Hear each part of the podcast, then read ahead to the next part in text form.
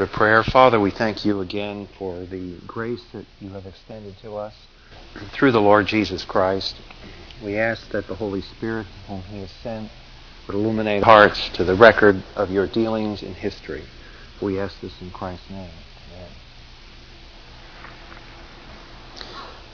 Tonight we're going to go through the events of the um, destruction of the kingdom, the, the separation, the great rift that happened. Um, this is one who, this, this is a phase of Israel's history that used to be well known, but since we've had a generation and a half of New Testament preaching and nothing out of the Old Testament largely, uh, I think a lot of Christians fail to understand or are acquainted with the event, leave alone fail to understand it. Um, and so as we move down through these events, um, we want to start looking at uh, what happened in this at this period in history. So, I'm going to put some background maps here on the on the overhead transparency here, on the overhead projector, and uh, want to look at um, at some basic ge- terrain and um, geographic breakdown of the nation. One of the things that um, concerns a lot of uh, scholars is that the nation was scattered, very much so. We get the image from the scriptures that this was a, a country that was all small, nice, and uh, didn't have any kind of um, um, any kind of diversity ge- geographically. Uh, looking at this map base, and I can see I must have left my pencils over here. Um, if you look at that map base, I must have left them back there. Excuse me just a minute. Um, obviously, certain things hit your eye from that map, and there are certain large scale boundaries in the land. Uh, one of them, of course, is the land has this eastern boundary. It's a rift valley, quite deep, quite pronounced, and it's a natural eastern boundary for Israel. Um, bounded by the Sea of Galilee in the north, Dead Sea in the south. Uh, sometime when we ha- if we have time, I'll bring in some slides so you can get an idea of some of that terrain. Then we have the western boundary, southern boundary, the wilderness, and the northern boundary up here in Lebanon. Now, what happened as the tribes went into the land was that they spread out a whole there's a whole set of stories about these tribes and the nuances of those stories are embedded in these events uh, for example a set of notes i just handed out has behind it um, a whole nuance about the tribe of Dan. And because we're not studying verse by verse per se on Thursday nights, I don't have time in this series to go into why Dan figures so prominently in some of these narratives. Um, but you'll notice on this map that there's a little splinter group up here in the north. And that is, plays a very big role in, in Israel's history at certain points in time. But just get familiar with some basics on this map, and you'll see them in your biblical chart, but it won't make sense to you some of the narrative that we're going to study if you don't have the map. In the south, you have Judah. Just to the north of Judah's boundary is Benjamin. So those are two key tribes. Those are two anchor tribes that you want to kind of in your head, in your mind's eye, realize Judah in the south. On the north side of Judah is Benjamin. And then uh, these are the other tribes scattered all over the place. What happened in David's day? David, um, David, his reign had some peculiar features to it, and we're going to cover those tonight a little bit. Um, but what David did is he expanded that tribal area out internationally so that as king of Judah, he reigned in this area. By the way, that previous map that I showed, I must comment on this.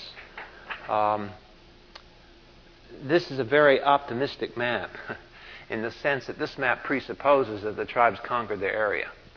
This map depicts the tribal areas um, if they could control it. And they never controlled it. And you can see that even in David's day, on the next chart, look how big Judah is here. And on the next chart, with David as king, conquering all that he conquered, uh, look at Judah. See how small it is? And so we have the, the dark blue, Judah. Um, after David assumed the throne, there was a progression, and this is something very important what's going to happen tonight. David did not assume the throne over all the nation at once. He began to reign in his own tribe, Judah. Then he began to uh, have overtures from the other tribes, and then we have David's realm. This hashed blue lines represent David's uh, realm of, of, of rule over the other tribes who asked him to be their king. And then David conquered and had zones of political power and influence over all the vertical hatched area. So David's kingdom started with his own tribe, moved out to the other tribes, and then he had international relations and dominations with the others. Now, what's going to happen tonight, what we're witnessing, is the fracturing of that kingdom. And the marks of this fracture are left in the pages of Scripture all the way down through the corridors of time. This is what's going to happen. The nation is going to split. And from this point on, the word Israel doesn't mean what it used to mean. Okay, so when we first started, Israel was a man's name. It's another alternate name of Jacob. Then we think of Israel as Israel the nation. But be careful, because as you go into the Old Testament text, now, starting tonight, Israel doesn't mean the whole nation. Israel means the ten tribes that broke away from David. And Judah is a technical term that refers both to Judah and to Benjamin. So now the nation is known by the north and the south. And those are the two terms. So for tonight's uh, scoping, uh, just looking at the big picture, uh, visualize the boundary now. There's Jerusalem. It wasn't just but 20 miles north of Jerusalem, or less than that, 15, 10 or 15 miles, that that boundary happened. Jude, uh, notice also in the chart, uh, if you look carefully, here's Jerusalem, and you'll see that terrain wise and geographically, Jerusalem is pretty centered. It's up on the north boundary, and it's pretty centered as far as access from the, from the tribes to the north. All right, that's just general geography and terrain. What we want to study tonight is the strange set of events that happened that led to this split. Um, anything that happened to the nation, we know what. Uh, let's go review. God is the king, really the king of Israel. Where did God lay out his policies as king? Where did he lay out what his rules were for his kingdom? It was Mount Sinai. So the law controlled God's will for the nation. Okay, now another question. Besides God's will for the nation, in a direct sense, in a legislative sense, in a policy sense, where do we get information on God's election and destiny of the nation? We don't go to Sinai so much as we go to Abraham.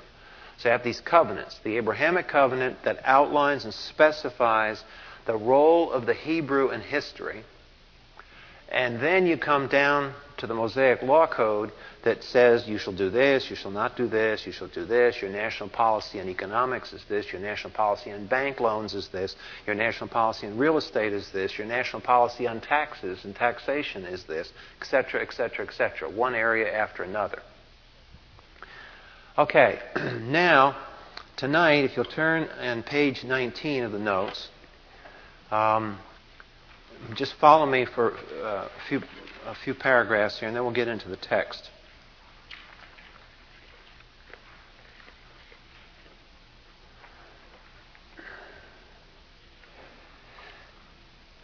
We're going through a down cycle now in Israel's history. And one of the th- lessons to learn from this framework series on Thursday is, as I've said from the beginning, learn to catch hold of the big, powerful ideas of Scripture. We're going to go through a lot of the details, but hang on to some of the big ideas. Now, one of the big ideas is that you can study history and analyze it. When you learn um, a history course in school or college, generally speaking, the, the brief that you get in the classroom is that history began when history was written, written when you had historians studying history. And the first people to study history, you are told in the classroom, were the Greeks Herodotus, Thucydides, and so on. That's where history writing, according to the classroom, originally began. But biblically, we have to disagree with that. we say that history writing, real history analysis, began with the prophets. And remember, we said the Jewish Bible, Old Testament, is divided into three parts the law, the prophets, and the writings. And the book of Joshua is the first prophetic book, first book that is considered to be part of the prophets. So now look at what we've done on Thursday nights. We've studied the events of, of Joshua, the events of Judges, Samuel, and now we're in Kings. All these are prophetic books. They're all about history. Now, why do you suppose, and look at the dates. I mean, we're talking 1000 BC. Thucydides and, and uh, Herodotus and the, the people that you learn about in classroom, they're not living until the 4th century.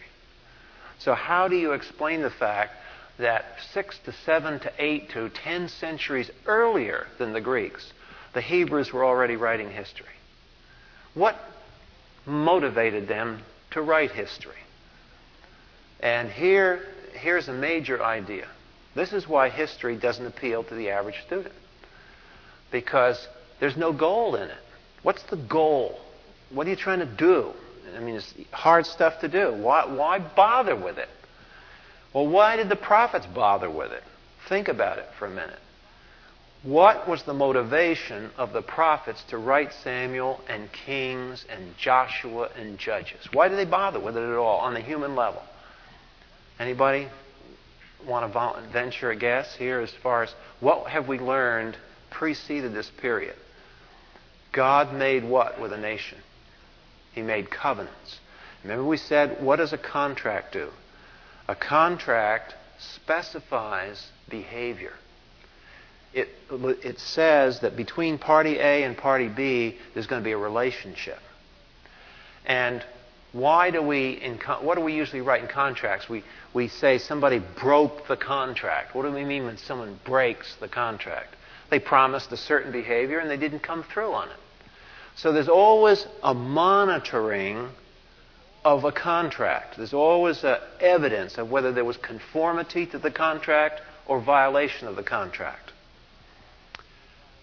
So, in the Bible, the prophets were writing to substantiate that God adhered to his terms of the contract and man departed from his terms in the contract.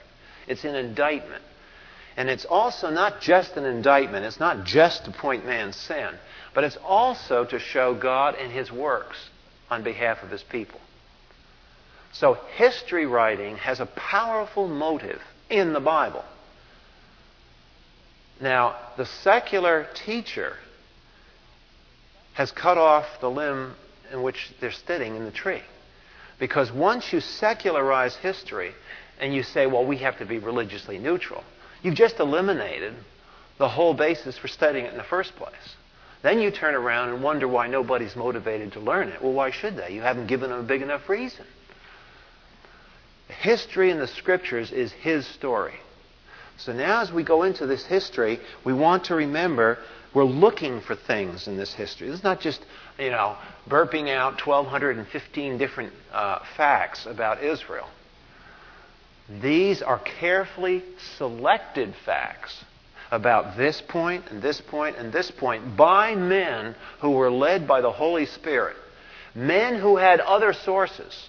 You will note if you've been reading Kings, you'll see this phrase something like, And what other were the acts of Solomon? Are they not written in the Chronicles of the Kings? Now, that's not talking about the Chronicles. That's just talking about whatever these source materials were that the prophets had. So we know they had access to royal diaries, they had access to documents that have long since disappeared. So the question, when you read Kings and Samuel and Joshua and Judges, is always ask yourself of all the thousands of events that could have been recorded, why do you suppose that the prophetic schools that wrote this text, why did they say we want to include this event? And, and you'll see that there's a, there's, they have a reason behind all that. There's a reason of selection. We've already studied the origin of civilization under Nimrod, and we saw it secularized. We saw it paganized. God set up the civilization. Civilization, as we know it, began with all believers. Just like the millennial kingdom will one day again begin a new civilization with all believers. And like our civilization will end with both believers and unbelievers, the millennial kingdom will end with both believers and unbelievers. It's the same cycle repeated and repeated. The historians want to explain these cycles in terms of economics, in terms of geography, in terms of sociology. There's always these things. Now, are, those things exist. But what I point out is that the Bible doesn't use those things to explain history. The ultimate explanation of history is the hand of God. God does it. And that's what they're looking for. The prophetic writers peel apart all the data of history and they say, there's the work of God in a mighty way. We want to record that. We have, we have to learn a lesson here. So that's the selecting device, and that's how we, biblically speaking, that's our whole view of history. That's the way a Bible believing Christian should view history. And you see, it goes back to presuppositions, what we started this whole thing with two and a half years ago. It starts off with your presupposition. And once you lock in to the scriptures, you find yourself in total disagreement at the most profound level with the unbelieving world. The unbelieving world refuses to agree with us that the ultimate cause of history is the triune God of Scripture.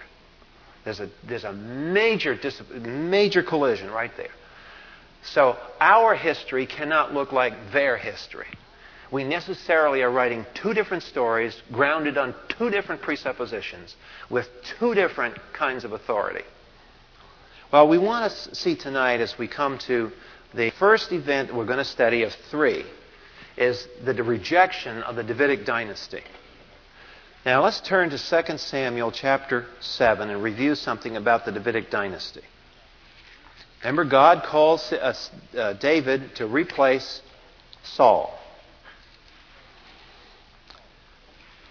And in the Davidic covenant, David is promised certain things. Verse 16 of 2 Samuel 7.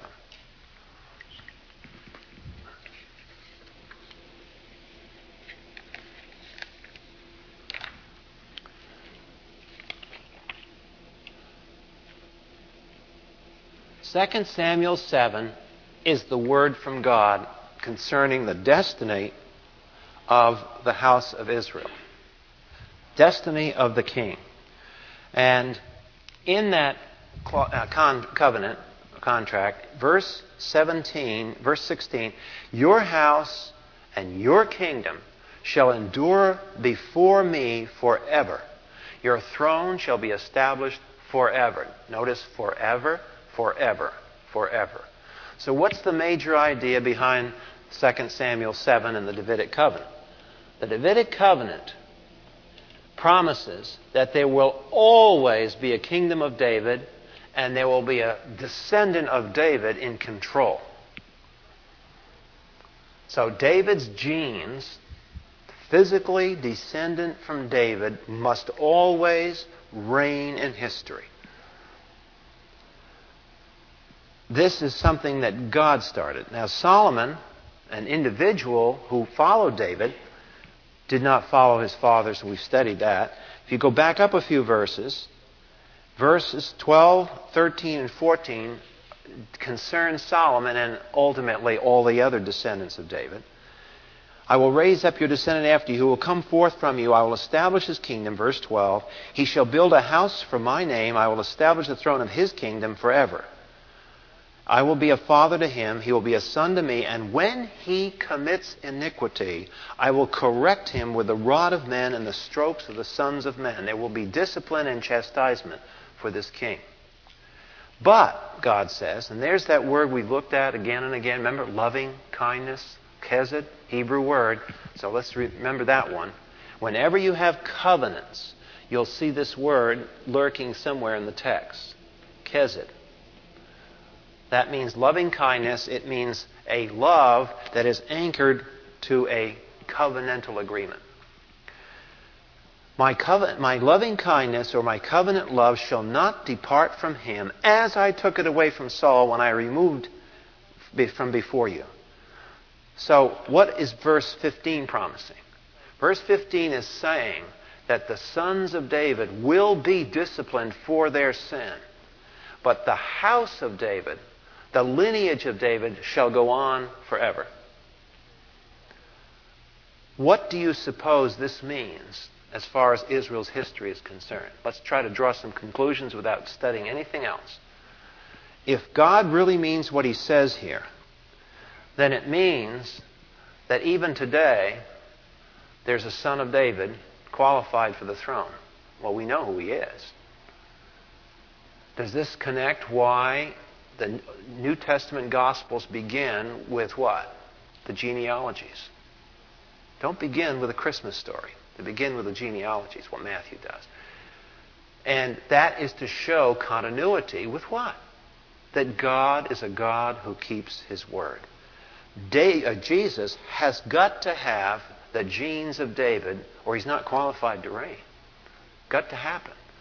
So Joseph and Mary are both related to David. And that's a whole other story when we get into the New Testament. But that has to be, because if that isn't true, then the whole Davidic covenant goes down the drain. And the reason is, is because the lineage is lost. If Jesus isn't the son of David, nobody else can be because nobody knows the lineage. I mean, God knows the lineage, but the records are all lost. Who's the son of David today? Only one Hebrew tribe exists today in sort of a way, and that's the Levites. Everybody with Levi or Cohen belongs to that tribe or is named from that tribe. But other than that, the identities are all lost. Okay, so 2 Samuel 7 controls what's now going to happen. Now, there's another passage that goes further back. Um, let's turn all the way back to Deuteronomy 28. Because embedded in the Sinaitic Law Code, and we'll see a lot of this, are the blessings and the cursings. It's always interesting. Um, we have historically in the Christian faith uh, a, a, debate over between what we now call covenant theologians and dispensationalists. And the covenant theologians are the guys that are always trying to make the church the greater Israel. They're always trying to identify the church with Israel. The problem with that is they always love to take the blessings of Israel onto the church, but they never pay attention to the cursings. Now, here's the blessings and the cursings. And we, we've gone over them a little bit before. But I want, again, you just to refresh your mind about some of the content of these blessings and cursings. Verse 12 of Deuteronomy 28 The Lord will open for you his good storehouse, the heavens, to give rain to your land in its season, to bless the work of your hand. You shall lend to many nations, but you shall not borrow. So here we have economic prosperity. The Lord shall make you head and not the tail, and you shall only be above, and you shall not be underneath if you will listen to the commandments. This military uh, supremacy, and so on. Now, if you um, look further down in the cursings, now God says, verse 23 The heaven which is over your head shall be bronze, the earth which is under you iron. The Lord will make the rain of your land powder and dust. The Lord will cause you to be defeated before your enemies. You shall go out one way, but you will flee seven ways before them. So here we have the blessings and the cursings upon the nation. Okay, are these promises? Yes. These are promises. What, therefore, do you suppose the prophets who are writing Samuel and Kings are watching. See? They're tracking the role of the covenant. So, all through Samuel, Kings, and Chronicles, listen for that theme. The prophets are investigating, they're bearing record to. Is God ruling the way He said He was going to rule? Okay, now we come to the chapter where it all happened. 1 Kings uh, chapter 11. So if you turn over to that passage, this is one of those central Old Testament passages. So far, we have studied key events with key chapters. Obviously, creation, Genesis 1 and 2. The fall, Genesis 3. The flood, Genesis 6, 7, and 8. We studied the call of Abraham, Genesis 12. We studied the law code, Exodus 20. We studied the invasion of the land, basically the book of Judges. We studied the rise and ascendancy of David. The king, uh, he's picked out in 1 Samuel 17. He's, he becomes to reign in 2 Samuel. In 2 Samuel 7, he becomes the covenant ruler. Uh, we studied Solomon in 1 Kings 4, a description of his reign, and now here's 1 Kings 11 and 12. This is a central passage. Included also, and I forgot this, remember we spent time on 1 Samuel 8. Because 1 Samuel 8 was a prophetic analysis of the monarchy. It could still be, by the way, an analysis of centralized power. It's a wonderful, eloquent statement about limited government. 1 Samuel 8. Okay, let's look at what's happening now um, in Kings. And there's a mistake in your notes on page 20. It shouldn't be second in the first paragraph. Last, next to last sentence, it's not Second Kings, it's First Kings 11. In First Kings, let's look at the text now, because this is the setup for what happened.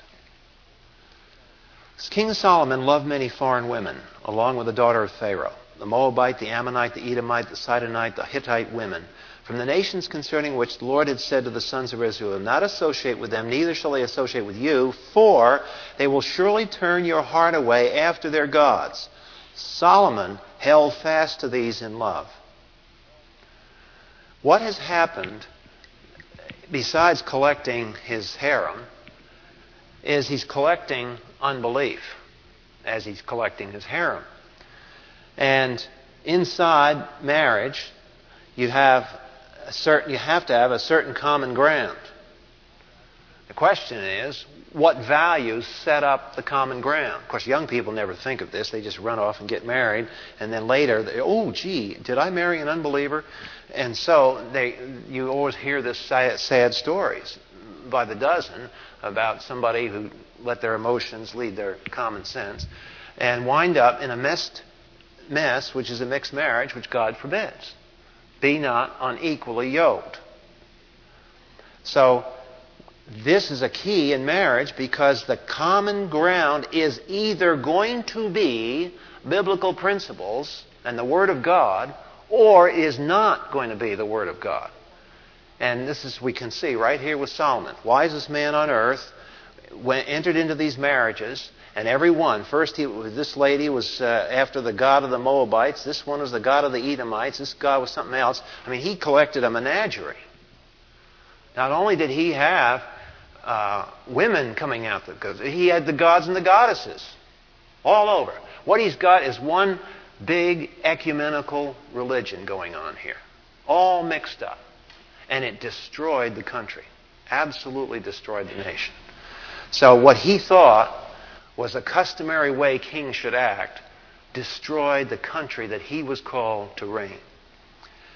Now, one of the reasons he did this, and it's clear um, that in the ensuing politics that this was behind it, is the need to secure the peace of Israel. He thought and I want to note this because in the notes we handed out for next week, we're going to deal with a man who repeated the same mistake and doomed the northern kingdom to horrible suffering. Solomon did these marriages because he thought it would bring security. His answer to the problem of maintaining the prosperity of his nation was to interlock with treaties with other powers. And in that day and age, women were used in the royal families as sort of hostages. So if he wanted to make sure, Pharaoh wanted to make sure that, uh, say, Solomon uh, didn't invade Egypt, uh, or vice versa, uh, then he uh, gave Solomon his daughter. And uh, first of all, she probably was an intelligence agent, passing news and, and all kinds of stuff to her dad. So right away, he's compromised his intel. And the second thing is that she acted as a hostage so that if, uh, if uh, Solomon decided that maybe the Pharaoh was out of line, he had the Pharaoh's daughter there. So you can see these things worked out for a, on, on a human scale. It was a so called wise thing to do. The problem with this is who is the final king of Israel? Israel wasn't supposed to be like the other nations, right? Remember, why did God even have Israel? Didn't have to. Had plenty of other countries. Why did He even call Israel into existence? To be a nation that would be set apart for His purposes, through whom He could reveal His character, His workings, His destinies. So the security belonged in the hands of God. God was the security. But Solomon thought that man was the security. So he came up with these gimmicks. And the entire history of the nation is unfortunately going to track with this business. From now on, we're going to see one human gimmick after another that these brilliant men, these leaders, these managers conceived of to secure themselves and their country. And the whole, it just totally reverses everything. And in verse 9 of 1 Kings 19, you have how the Lord is intensely angry about this. The Lord was angry with Solomon because his heart was turned away from the Lord, who had appeared to him twice. Why do you suppose at the end of verse 9 it has that clause in there? Who appeared to him twice? No, it's because you know, God's saying, Look, Solomon, you know, I didn't remote control this thing. You and I had a face to face, there was a theophany. There was an appearance of God. I appeared to you twice. What is your problem, fellow? I mean, you have seen my glory. Most people never get to see that in this life. You have. You've seen it twice. So there's no excuse for you thinking that Pharaoh is bigger than I am. Or Pharaoh represents a threat. Or if you can't trust me to take care of Pharaoh. So he commanded him concerning this thing goes on to say they should not go after other gods. Keep in mind, going after other gods has a political note to it. The reason you go after other gods is to share the values of the other people. Gods represent values. Idolatry is actually submitting or creating an ultimate value for yourself. Nimrod did that. Remember that phrase we went across? Let us make a name for ourselves. And then God answers Nimrod by calling Abraham as, I will make the name. I will make the name, not man. Now, verse 11 prophesies the rupture of the kingdom. I will surely tear the kingdom from you, and I will give it to your servant. So now we have set in motion the suffering that Solomon is going to bring upon his people. They're going to know the horrors of civil war. Thousands are going to die because of this gimmick business. And in the rest of chapter 11, three men are depicted here. Now, watch the story. Keep in mind, pretend you're the historical analyst now. You're analyzing certain historic events, and you're picking these out to show something. First of all, verses 14 down to the end of verse 22. The Lord raised up an adversary to Solomon, Hadad the Edomite. Let's look at the map now. Where's Edom? Right there. Southeast corner of the map. So, right now, right on the boundary, we've got a problem. What was Solomon's problem? Wanted international security. We'll see how much security he gets. It gives you history in verse 15, going back a generation to David's father. And these are just sort of loose ends that ha- were, were floating around in the flotsam and jitsam of history. Verse 17 records the fact that Hadad fled to, of all places, Egypt. Notice the role that Egypt is going to play in all this. He and the Edomites of his father's servants, while Hadad was a young boy, they arose from Midian, they came to Paran and so forth, and they went down to Egypt. Verse 19 Hadad found great favor before Pharaoh, so he gave him in marriage the sister of his own wife, the sister of Tahpenes, the queen. The sister of Tahpenes bore his son. Ah. Now, in verse 21, when Hadad heard in Egypt that David slept with his fathers, and Joab, the commander of the army, was dead, he said to Pharaoh, Send me away, I may go to my country. But, and so, so, number one, now we have a hostile power who has a grudge against the house of David, now located on the boundary. Verses 23, 24, and 25. Notice how each of these sections begin. Notice how verse 14 begins. Who raises up the adversary? The Lord raises up the. This is not, ooh, gee, we got a political hot potato here. It just happened. Just saw it on the news last night. This is all economics. No, it isn't. God is raising it up. Ask a bigger question now. Why is God raising it up? What have we already prepared now? What did we say was happening in 2 Samuel 7? When he disobeys, how is he going to be chastened? He's going to be chastened with the hands of men. So here you have these men watching the news, looking at the nations, and saying the second Samuel 7 clause has got to happen, and therefore that gives us a tool to interpret the news. So, this is the interpretation. Verse 23 God raised up another adversary. Rezon, the son of Eliada who fled from his Lord, king of Zobah. Verse 25, he was an adversary to Israel all the days of Solomon with evil that Hadad did. He abhorred Israel and he reigned over Aram. Aram is what is called, Syria. Israel, from this point on, has always had a problem with Syria. They still have a problem with Syria. I mean, just this month, we've got the Syrians massing armies along the Golan Heights again. I mean, this, go, this has been going on all my life. I can remember as a boy. I can remember listening and seeing the artillery, 1950s, blasting away at all the Jewish settlements in northern Israel. This goes on and on and on. So here it, here it is. But who raised up Syria? And why? Verse 23. But of all the three men, the key guy here is in verse 26. Verse 26 and following now, this is the section that spells the background for the rupture. So let's pay attention. We're now going to study a, a man by the name of Jeroboam. The two, there's going to be two characters that dominate this historical moment. Two men in the face off. In the south, Rehoboam.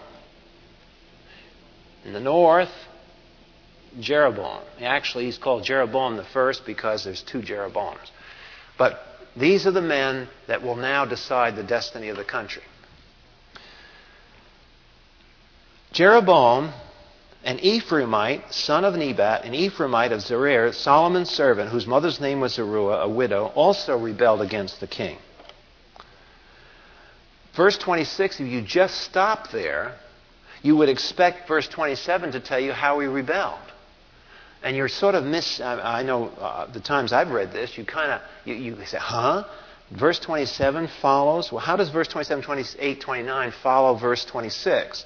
Well, it's because the entire section from verse 27 all the way to the end of the chapter expands how he rebelled against the king. So don't think that this is just sequential. It's not that verse 27, 28 initially are going to tell us about the rebellion. They set up for it. This was the reason why I rebelled against the king. Now, this doesn't sound like a reason because Solomon built Millo, closed up the breach of the city of his father David. Well, what does that got to be with the reason why I rebelled against the king?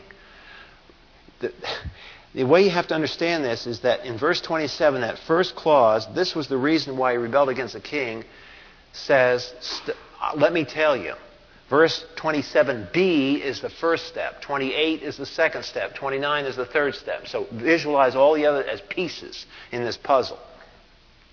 The man Jeroboam was a valiant warrior.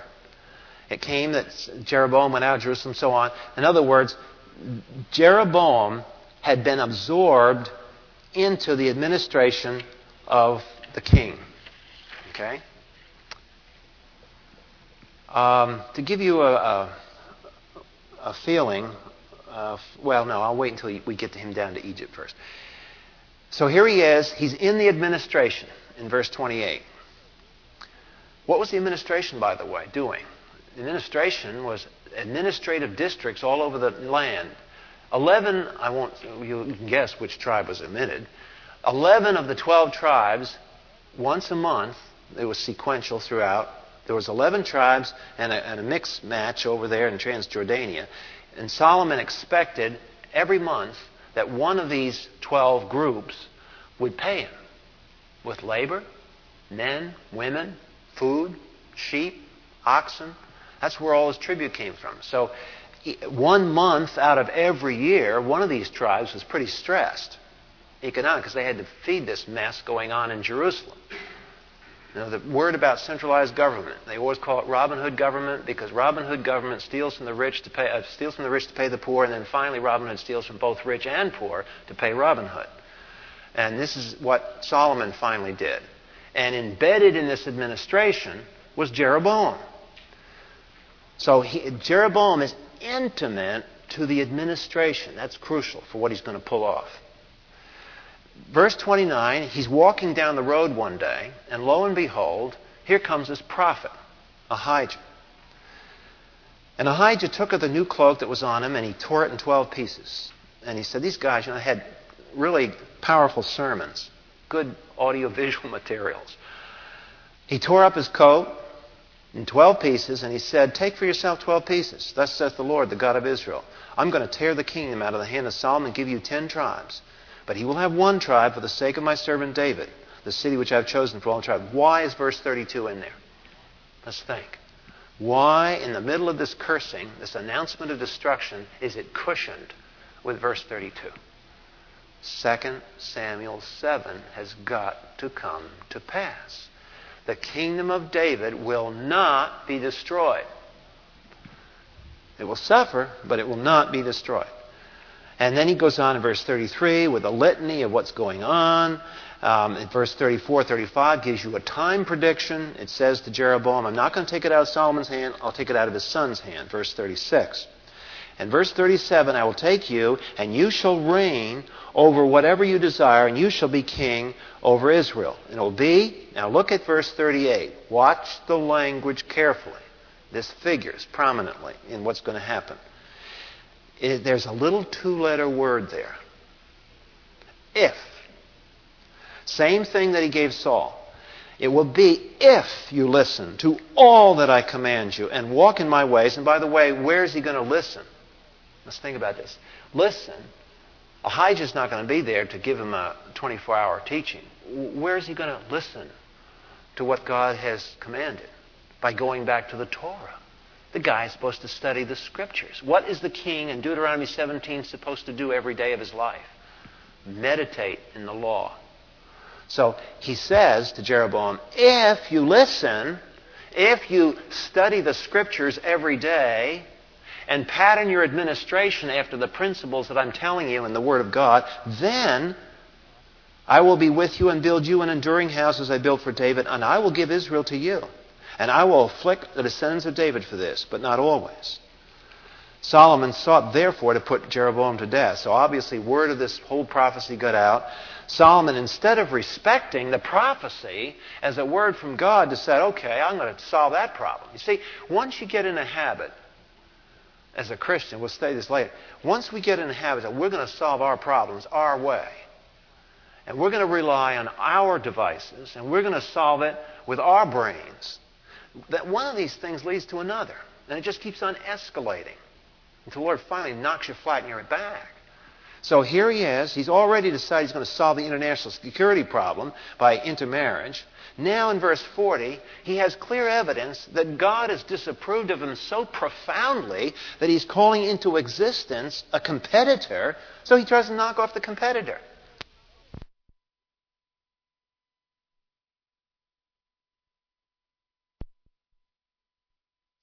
That little verse in verse 40 shows you that Solomon by this time has become a carnal madman. He is a man who is determined to have his own way, period, come hell or high water. It's going to be done his way. If he has to send assassination teams out, I don't care whether God called this guy, I'm going to take him out. In other words, I am so great that I am going to thwart the plan of God. You see the friction that's developing here? This is why the Old Testament is so neat. These stories show us our sin. And they show it in such graphical, easy to see ways, because we can easily identify with this.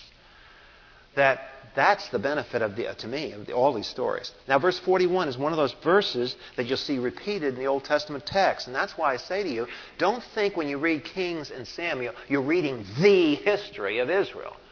The history of Israel has never been written. What we're reading is an abbreviated history of Israel by prophetic analysts who are merely taking the high points to show us what God's, how God's working. Now Solomon dies, and in his, uh, in his place rises this, this character, Rehoboam. Now, Rehoboam will go down in history as probably one of the most stupid individuals that ever sat on the throne of Judah.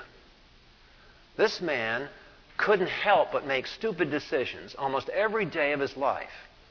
All it took was two or three days, and he totally destroyed everything his dad had built up. Amazing. This is one of these guys that I once heard an investment counselor say, that, speaking of another person who had said, go into this stock, go into this mutual fund. He was wrong all the time. And, and the commenters were saying, no, a very useful person. He really is. Because he has negative genius. All you have to do is do exactly opposite to what he does, and you win. Because he's consistently wrong. So if he's consistently wrong, that's good. I mean, at least you know where, where things are going. So here's Rehoboam. He goes to Shechem, for all Israel had come to make him king. So let's go back to the map and see what happened here. Shechem is just north of Jerusalem. On this particular map, obviously, it doesn't have it, but it's, it's north of Jerusalem. It's up in the territory that's more central. It's out of Judah tribe. Now we have a conference called. When Jeroboam, the son of Nebat, heard, for he was living in Egypt. See how Egypt plays the theme here?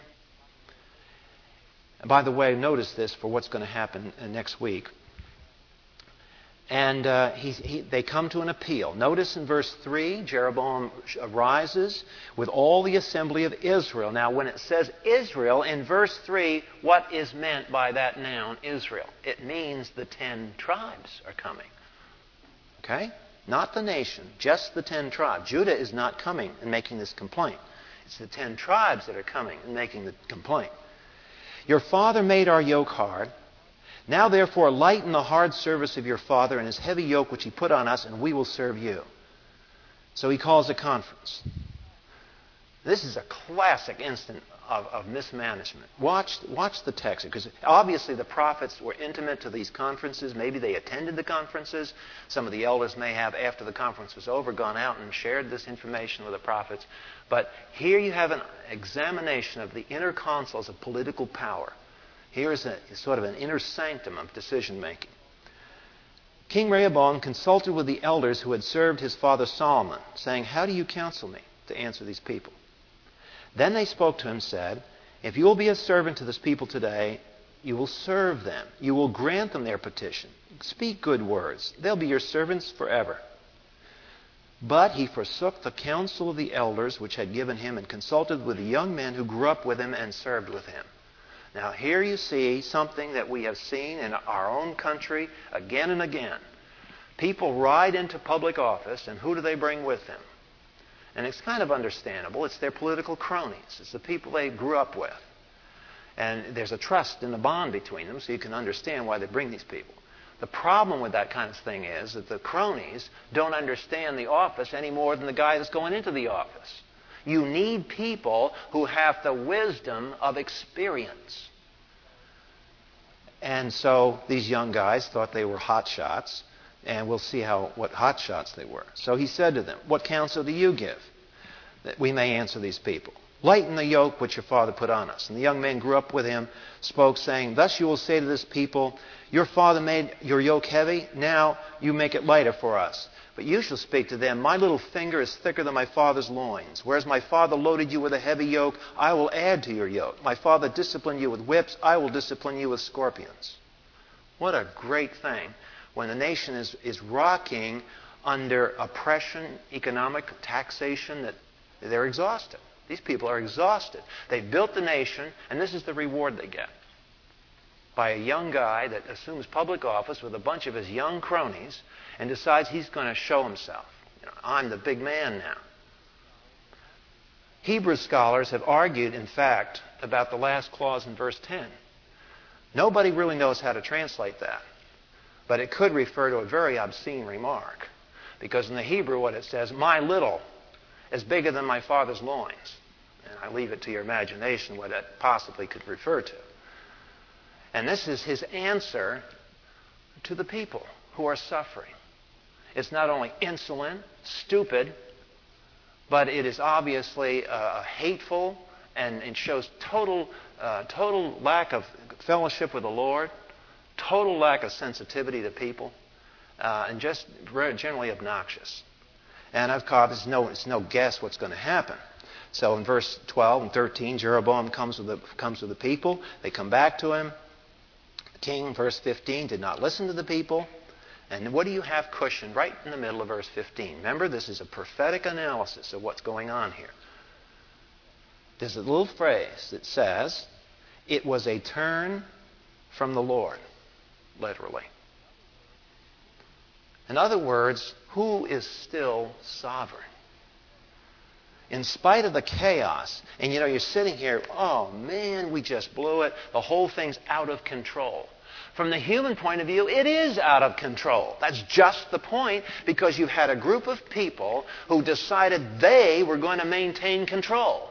And it's precisely the debate over who is finally in control, God or man. And so God says, okay, you guys, you think you're so smart. You are going to create chaos to the point where nobody's going to be in control except me. And then you'll understand. I'm in control.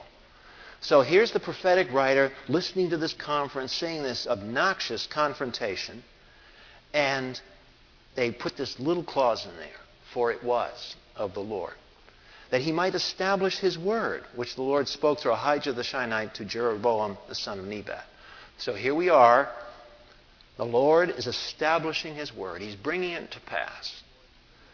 What, therefore, in the middle of this do you note? What, how would you characterize the mentality of the prophets?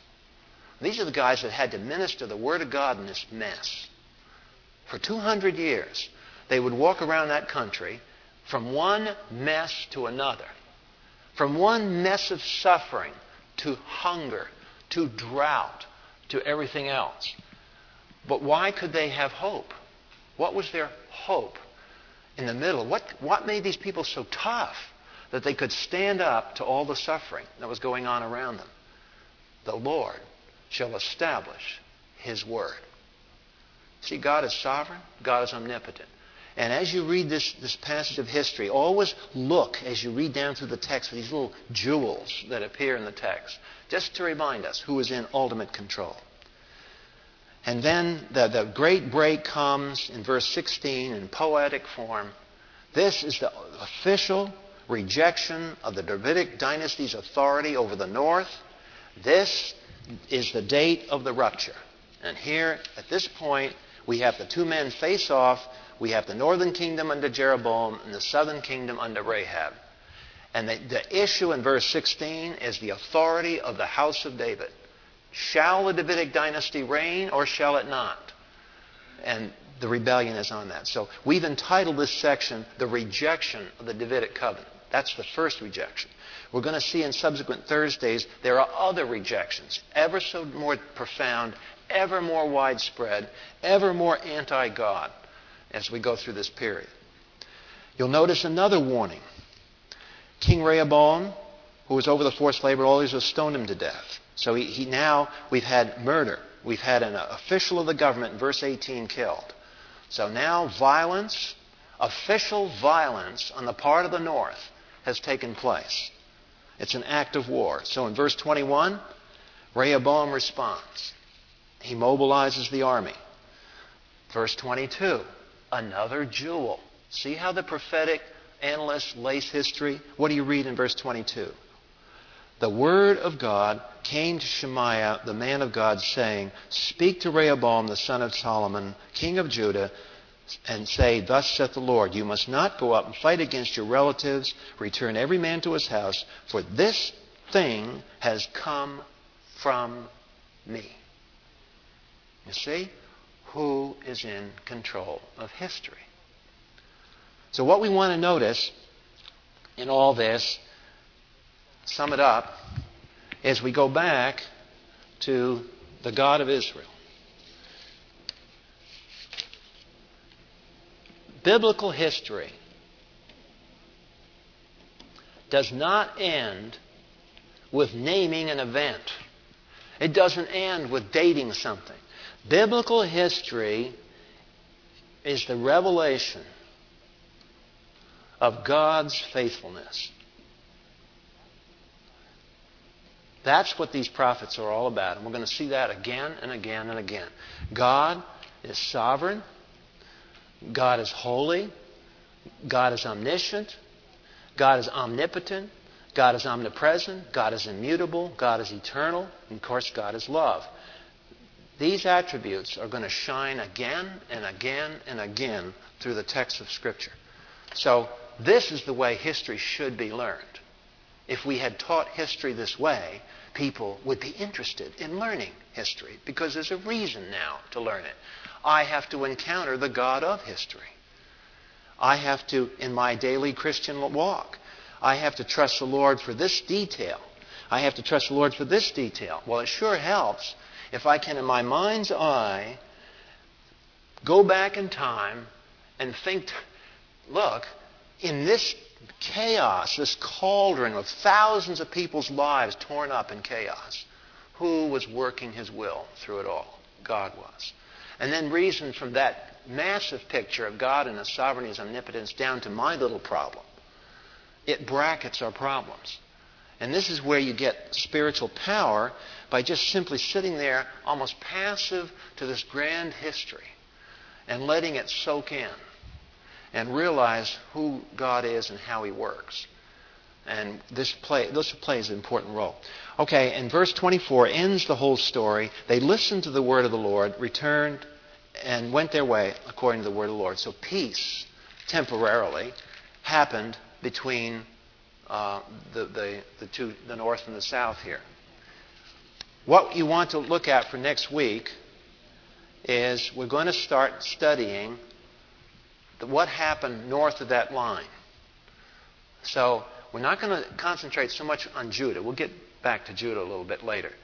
But what we want to do is we want to study what did Jeroboam do up here? What did these people do now they had defeated or at least had rebelled successfully against the authority of the throne? There's Jerusalem.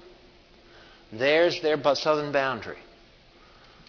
Now, how are they going to live this way? They've created a new nation, basically, as a result of this rupture. Just like if the United States in 1865 had split, and we had a north and we had a south. Now, what would, what would these two parts formerly call the United States? Now we have the divided states. What would these two countries do? Well, that's the study of, of what's coming. So, next week, if you'll study on, read on, particularly in chapter, the end of chapter 12, verses 25 through 33, is extremely critical, critical passage of Scripture. And chapter 13, uh, if you look at it, tells a story that doesn't appear to be related to this thing at all. If you want a challenge, read the story in chapter 13 that looks totally out to lunch and see if you can't understand why, if you were a prophetic writer, would you have bothered to put chapter 13 in this? What has 13 got to do with the revolt? It does. Obviously, the Holy Spirit put it in here. But you have to do some thinking. To put on, screw on your thinking cap and think, why is 13 there? What's it doing? Father, we thank you for our time tonight. We thank you that this has been such a demonstration of your sovereign control of history. And that you don't fool around. And when you tell us there's going to be blessings and there's cursings, you mean there's going to be blessings and cursings. And if we obey the scriptures and if we trust you, we'll be blessed. And we try our gimmicks, our solutions, and try to control all the cards, it falls apart. And you will see deliberately and emphatically that it does fall apart and that we are thwarted in our arrogant attempt to assume your position. Father, teach us this lesson that we might not drift again and again into this dangerous area of carnality. For we ask this in Christ's name. Amen.